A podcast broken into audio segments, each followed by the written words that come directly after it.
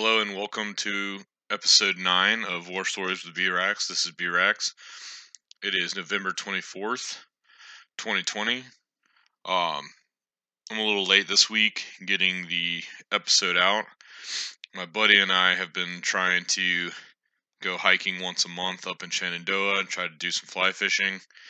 Unfortunately, the fly fishing wasn't so good, but the hike was a good challenge. Um, over 3,000 feet of climbing, over 20-ish miles, 18 miles, and uh, it was it was a good time. It, it, reminds me of the Marines, and definitely the toughest hike that I've done since uh, getting out of the Marines. Um, but uh, so to jump right into it, um, I, the last time I spoke about Christmas and how we got our asses chewed on Christmas. Uh, but we also got to fire our weapons off, which was pretty cool. Um, so there was like a lull, and I don't remember any combat for the month of January.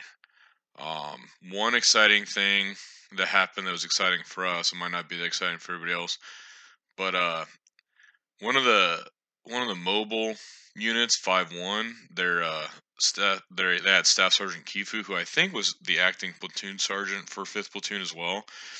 He was a mortarman by trade, and he was uh, Tongan, and or he might have been Samoan.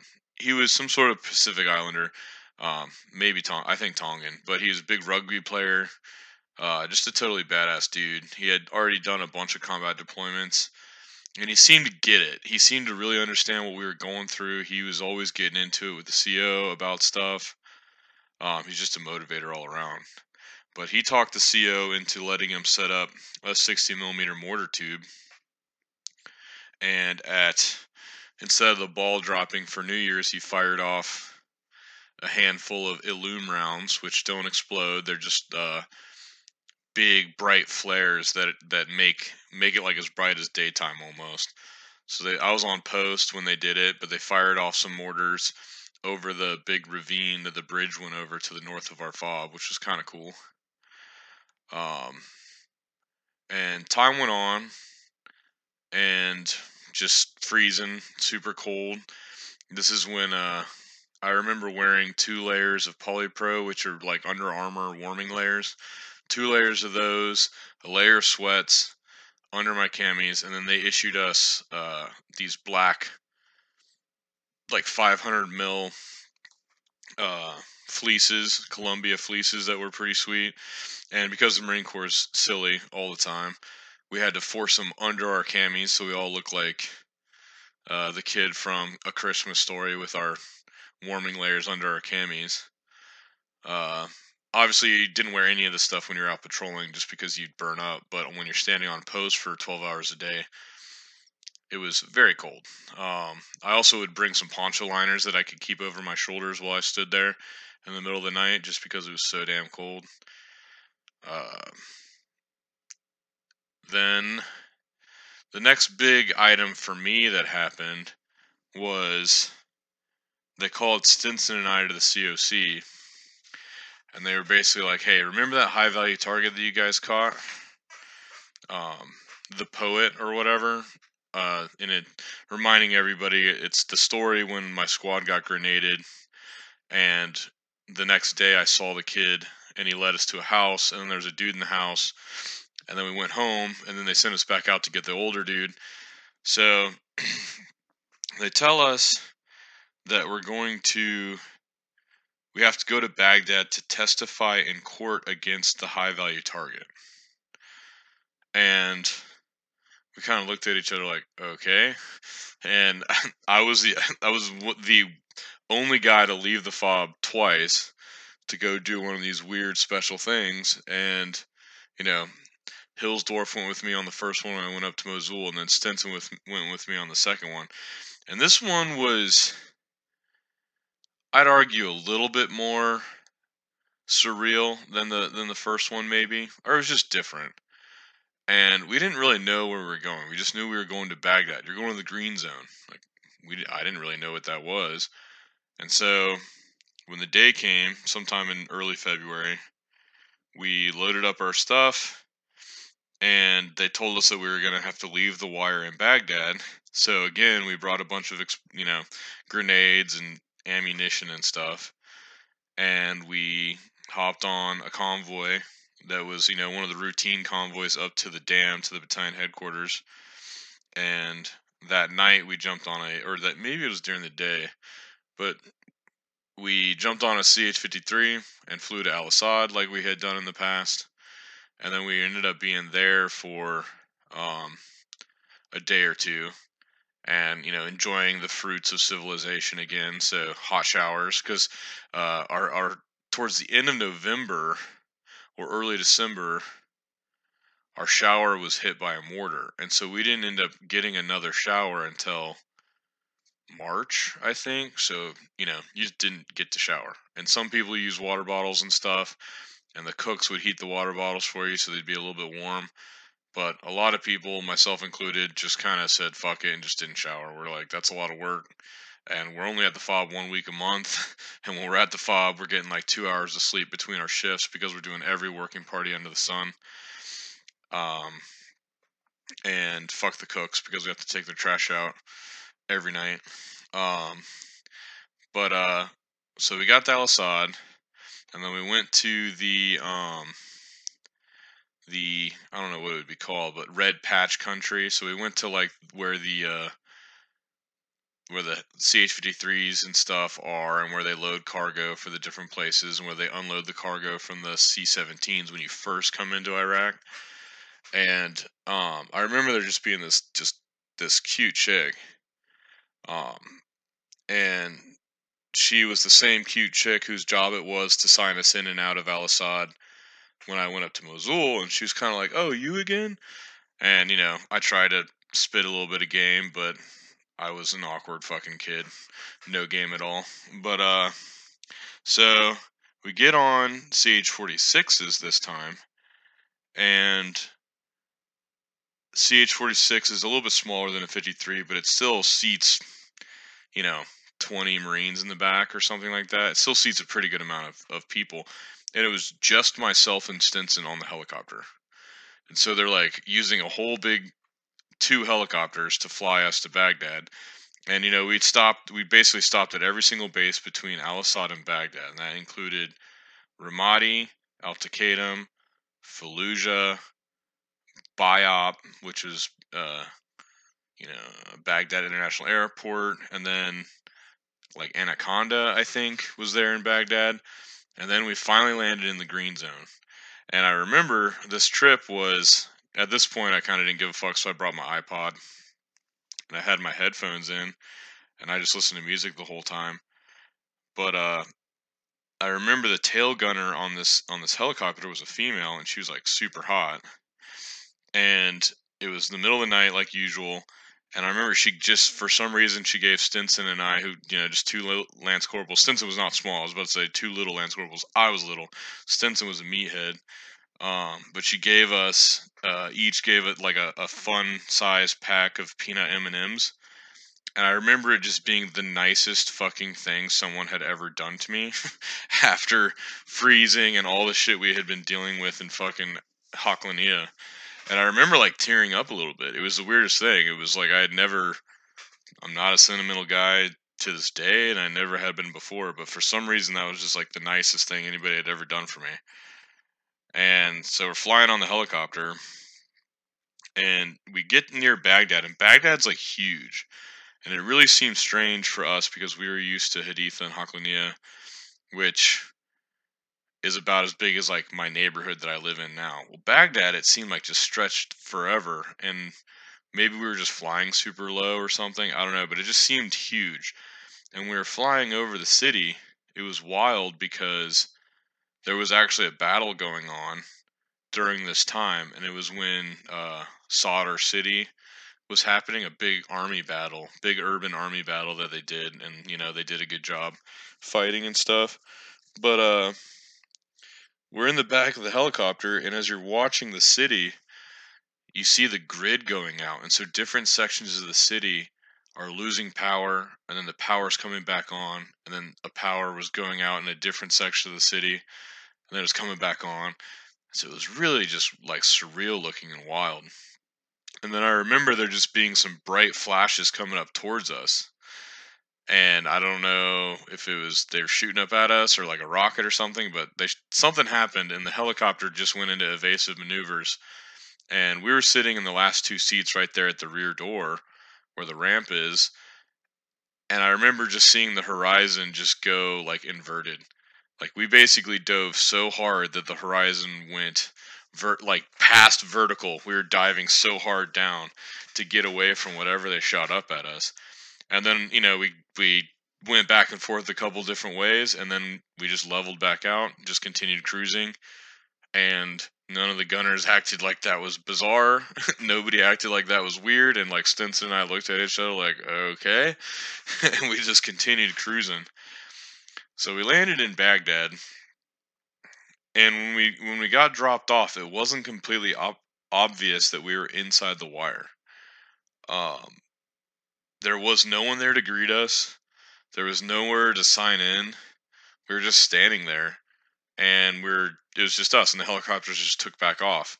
And so we were kind of looking around, and there were like buildings, and there were these giant Jersey barriers, which were like 30 feet tall everywhere, like almost like a maze and we were just like, dude, where are we? Should we be condition one? Should we rack around into our chamber? Like, wh- what's gonna happen? And then all of a sudden, an up armored SUV, like a big ass suburban, just pulls up, and they roll down the window, and it's this black dude, and he was in Air Force uh, PT gear, which are kind of like wind, like a wind suit, wind jacket with pants, jogging outfit, whatever you want to call it. And he's just like, Stinson and Russell? I'm like, and we're like, yes. And he's like, oh, I'm, I'm Tech Sergeant so and so. I'm here to pick you guys up. And we're like, Air Force? That's strange. And so we hop in the back, and he's like, oh, hey, the chow hall's still open for midnight rats. Are you guys hungry? And we're like, fuck yeah, we're hungry. We're starving. And so we cruise. And another weird ass thing is that we kept coming to these checkpoints, and there were military looking people but they were speaking Spanish. And then we were like, "Who are who the where the fuck are we? Who are these people?" And the guy was like, "Oh, that's Triple Canopy. Triple Canopy's been hired to run security inside the green zone." And so there's just all these South American people with guns guarding everything, which was just kind of like, okay, interesting. I guess you'll see all sorts of weird stuff in Iraq. And we we link up with a female Air Force captain, and she's super hot, dark haired, short, just a babe. And she's like, "Oh, I'm, I'm, you know, I'm Captain So and So. I'm the lawyer that's going to be. I'm your guys' lawyer for the court case." We kind of look at each other like, "I guess that makes sense." I mean, I had never been to court before. Well, I had some tickets in high school, but I never had a lawyer. Um, but it's like, okay. And then the chow, so we go into the chow hall and we're just so excited to eat. And the chow halls, it's crazy because we're driving through the green zone and we see we're driving down the highway that has the really big sword arches that Saddam erected that lead to his palace or whatever. And we're kind of like just driving under them, like, where the f- this is crazy. So then we, we pull in and, when, and it's Saddam's palace is right there, and then the chow hall is right next to the pool for the palace, which had one of those like diving platforms that you see for like competitive diving and shit at college.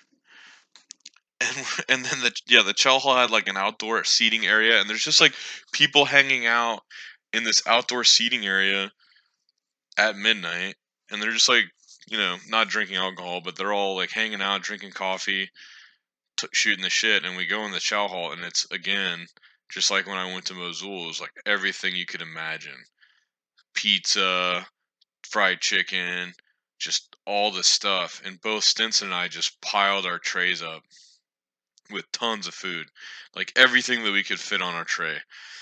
And we sit down, and so we start, you know, getting the lowdown on on the green zone and where we can go and where we can't go and stuff like that. And what's going on and oh we have to leave the wire to go to court and oh it's going to be crazy and all this stuff.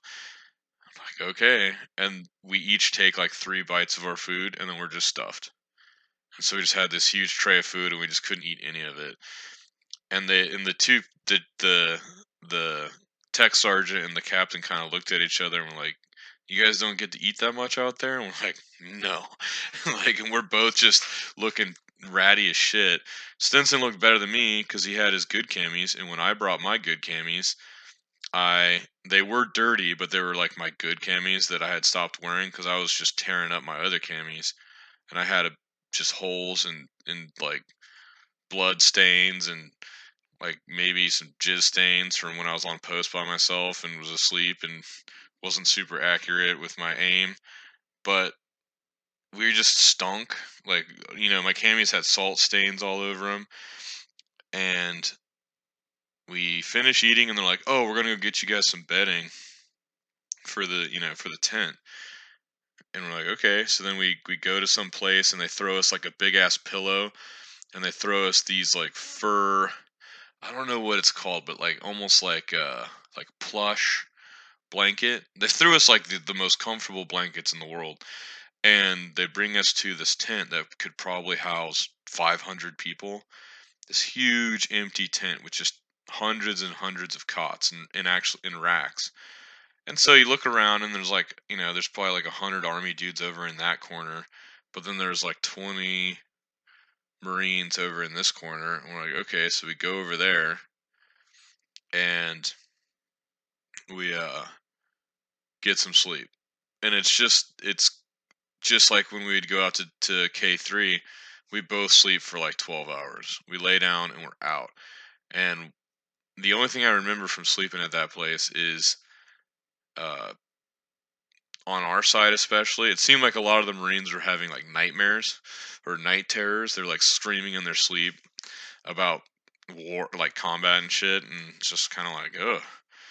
Um, so we wake up and it's the next morning, and we don't have anything to do that whole day. The next day, so I was like walking around, and I went in the embassy, and it was just it was no shit Saddam's palace. And so I'm walking around and like I looked in the in a door and it was the command center for the entire country of Iraq. So there's like four star generals and shit running around. Like General Mattis was probably in there somewhere.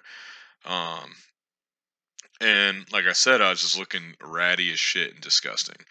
And I saw this sergeant walk in with a clipboard and I was just kind of like, it's like, Sergeant, is there a place where I can do my camis? And he like looks at me and he's like, uh, yes. And he says in this like super feminine voice. And I'm just kind of like, but he doesn't answer me. And he kind of just like walks away, like pissed off that I asked him. So this full bird colonel happened to be walking by, probably an RCT commander or something, probably my commander. I didn't even know who he was, but some full bird colonel was just like, "Hey, Devil Dog, what's up?" And I'm like, "Sir, I just got in from Hoklania they lost my good camis in the laundry. Like, is there somewhere where I can do laundry? And he's like, yeah, come with me. And so he uh he walked me out front and he's like, see that trailer right there? That trailer's got showers and laundry in it. And I was like, fuck yeah, that sounds dope. And so I basically went uh with what I was wearing, I just like threw my stuff in the laundry machine, in the washer, and then hopped in the shower. And um, I might have had a set of clean sweatpants and sweatshirt, like Marine Corps, the green Marine sweater. And so when I was done, I took a long ass shower just because I had nothing to do that whole day. I had nowhere to be. And then I got out and I just chilled. And I think I had a book that I read while my stuff dried. And then I had nice clean camis. They were still torn up and had holes in them and stuff, but at least they were clean, which was pretty awesome. Um, and then just continued roaming around. Went to the the phone center. Went to the barber shop. There's a like a actual barber shop in the uh, in the palace, which we just had one set of clippers for our company, and so you would basically just shave around the bottom of your hair because the Marine Corps regulations are it has to evenly fade from zero to up to three inches, and so we were all like like six inches on top, and we all just would fade the bottom. And base and our hair was also dirty that it would just stay nappy up under our helmet. Plus, you never saw us without our helmets. But I remember being able to take my bangs, and they went past my chin um, during that time. And so I got a haircut, nice haircut, which was just kind of a surprisingly relaxing experience uh, and like very enjoyable. Like when they take the straight razor and shave the back of your head, because I always got a medium reg. Well, after I went to combat, I was allowed to have a medium reg. Before that, you can only have a high and tight. But uh, made some phone calls because they had a phone center. Was able to call my family, which I hadn't really been able to since I was in Mosul um, kind of told him like, yeah, I'm like not with the company again. I'm I'm and trying to be as secretive as I could because I thought I had to, but I probably didn't have to. But I was just like, yeah, we're we're in the big man's house, and my dad was like, no shit. My my parents were pretty stoked on that. Um, so it comes down and they're like, all right, today's the day. We have to go to the courthouse. It's outside the wire. It's outside the green zone. We're like, oh all right, so we, you know, we bust out our flak jackets. We've got grenades. We've got everything. Smoke grenades. I had a radio, I think, for some reason. And we, they're like, okay, meet up. And so we met up and be like right there by the chow hall next to the palace. And there's probably like 10 of us or 12 of us that were all there to go to court that day. And it's all different. Like we were the only two Marine infantrymen and I think we were the only Marines. But there were a bunch of other like Army and Air Force and Navy people, and there were these two dudes in like pristinely new gear. Like they had the MICH helmets, which back then now I, maybe everybody gets MICH helmets, but for us it was like only EOD and Special Forces got MICH helmets because they're so badass. And it's just like a smaller, lighter helmet. It's not anything special, but their gear looked like it had never been worn before. Their camis looked pristinely clean. And Stinson's like, let me guess, EOD or SF? And they're like, SF. And Stinson's just like, fags. He just makes fun of them to their face, and like this is in the this is in the safety mission briefing or whatever. Everyone just staring at Stinson and I like, who the fuck are these squirrely motherfuckers? Because our gear was all destroyed and we looked like shit, and we had too much ammo and grenades on our flak jackets. Um, so we load up in the up armored Suburbans, and we start driving. And we're driving, and we're on the we're on the main highway again with the the big sword arches, and we're driving underneath them. And I might have gotten a picture of them. I don't know. So we pull up, and there's a little gap in the giant, like 30 foot Jersey barriers like just the width of one of the sections of Jersey Barrier. And we park on the highway, and they're like, "Okay, guys, we're about to leave the wire." And we're like, "Oh, we haven't left the wire yet." And we actually, oh, so we're foot patrolling to the courthouse. And like, yeah, so be careful. There's security out there.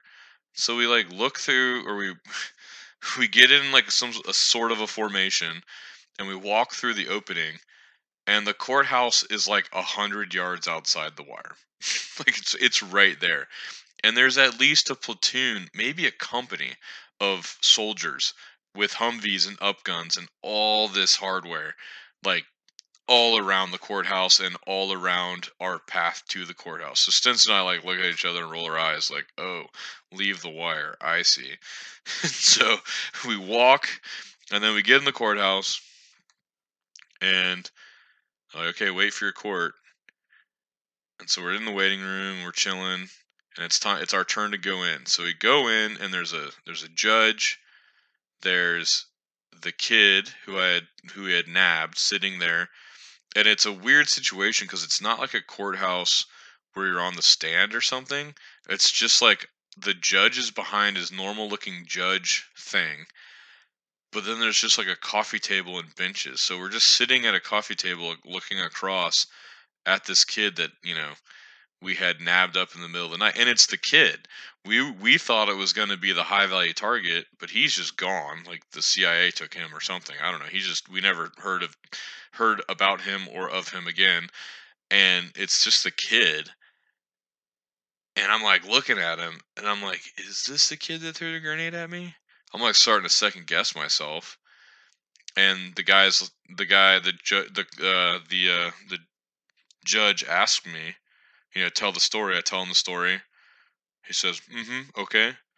And then he asked Stinson his story. He's like, "Mm-hmm, okay." And then the kid's just sitting there by himself, and we have a, like we have two lawyers with us, and the kid's just sitting there by himself. And then a guy walks in with about 20 or 30 folders and he like walks up to the judge's desk. He like starts going through the folders picks out a folder opens it hands it to the judge the judge signs it closes the folder and just walks out. And he's like guilty life in prison. It's just like and then i just was kind of like i feel sorry for this kid. Like that's kind of fucked up. And so then they took him away and the kid looked like he was about to cry. I was just like okay and then they're like all right thanks guys. And that was the court system in iraq and some kid who threw a grenade at me or my maybe didn't throw a grenade at me but was definitely hanging out with a bad dude freaking got life in prison. So he was probably isis when he got out of prison or whatever i don't know. So who knows what happened to that kid? Um and then we went back we patrolled in quotations back to the convoy and we cruised back to our hooch. And uh the weather kept being shitty so we ended up being there for a long ass time. We ended up being there for like five extra days of just doing nothing which was relaxing. Um i had i had some medical shit so i was going down to one nine was actually like a company of one nine lived in the basement of the embassy. Their anti-terrorism battalion. I don't know what the fuck that means, or anti-terrorism company. I don't know what the hell that means, but they were just like down there for extra security or something. So I'd go down there to the corpsman to get uh, medicine and get my thumb looked at because I I don't remember if I told you about how I like fucked my thumb up like the first the day that Riley and Kreiser got hit by an IED back in September October, I like fucked my thumb up and it was all infected and shit. And this was in February; it was still fucked up.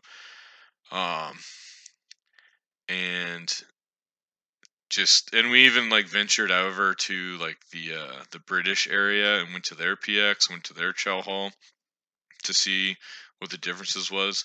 Their food was kind of shitty, but they had like pretty sure they sold booze and shit at their fucking PX. We just weren't allowed to buy it. They sold Cuban cigars and stuff. I think we bought some of those. Um, and then we uh, we started our journey home. And after being stuck there for a while, then we got stuck in Al Asad for a while. And we kept showing up every day at the time we were supposed to fly out, meeting that cute chick who was like starting to be kind of flirty with me and stuff. And, you know, I was like starting to try to talk to her and everything. Um, she kept being like, "Yep, you guys have to stay another day. That's not too bad." And she was like, seemed all happy and stuff. But Stinson and I are like, "Fuck, we got to get back." You know, we don't know what the fuck's happening to our guys. Because we every time I left, I was always super paranoid, and Hillsdorf was, and so was Stinson. We just had this sense of like we're pieces of shit for being there. You know, we should be with our company suffering like everybody else. And uh, so we, we, you know, she was being flirty and shit, and I, I started being kind of like not receptive. And then on the last day when we finally flew out, she's like, "Oh, hey, I just want to tell you guys, like, I volunteered to go patrol with uh two three or go be with two three." And I just was like, "Why the fuck did you do that?" And she just like, I felt really bad afterwards, but she looked like she was gonna start crying because she's just like, "Well, I want to, I want to help out," you know. And it's just kind of like, whatever, like that's fucking stupid. And so then we like flew out like on bad terms. Um, and got back to the company. Nothing really extreme, nothing really weird happened while we were gone, which was pretty cool. There's definitely like a big lull in the fighting through January, February. Um, and that's pretty much all I can think of on on that trip to Baghdad.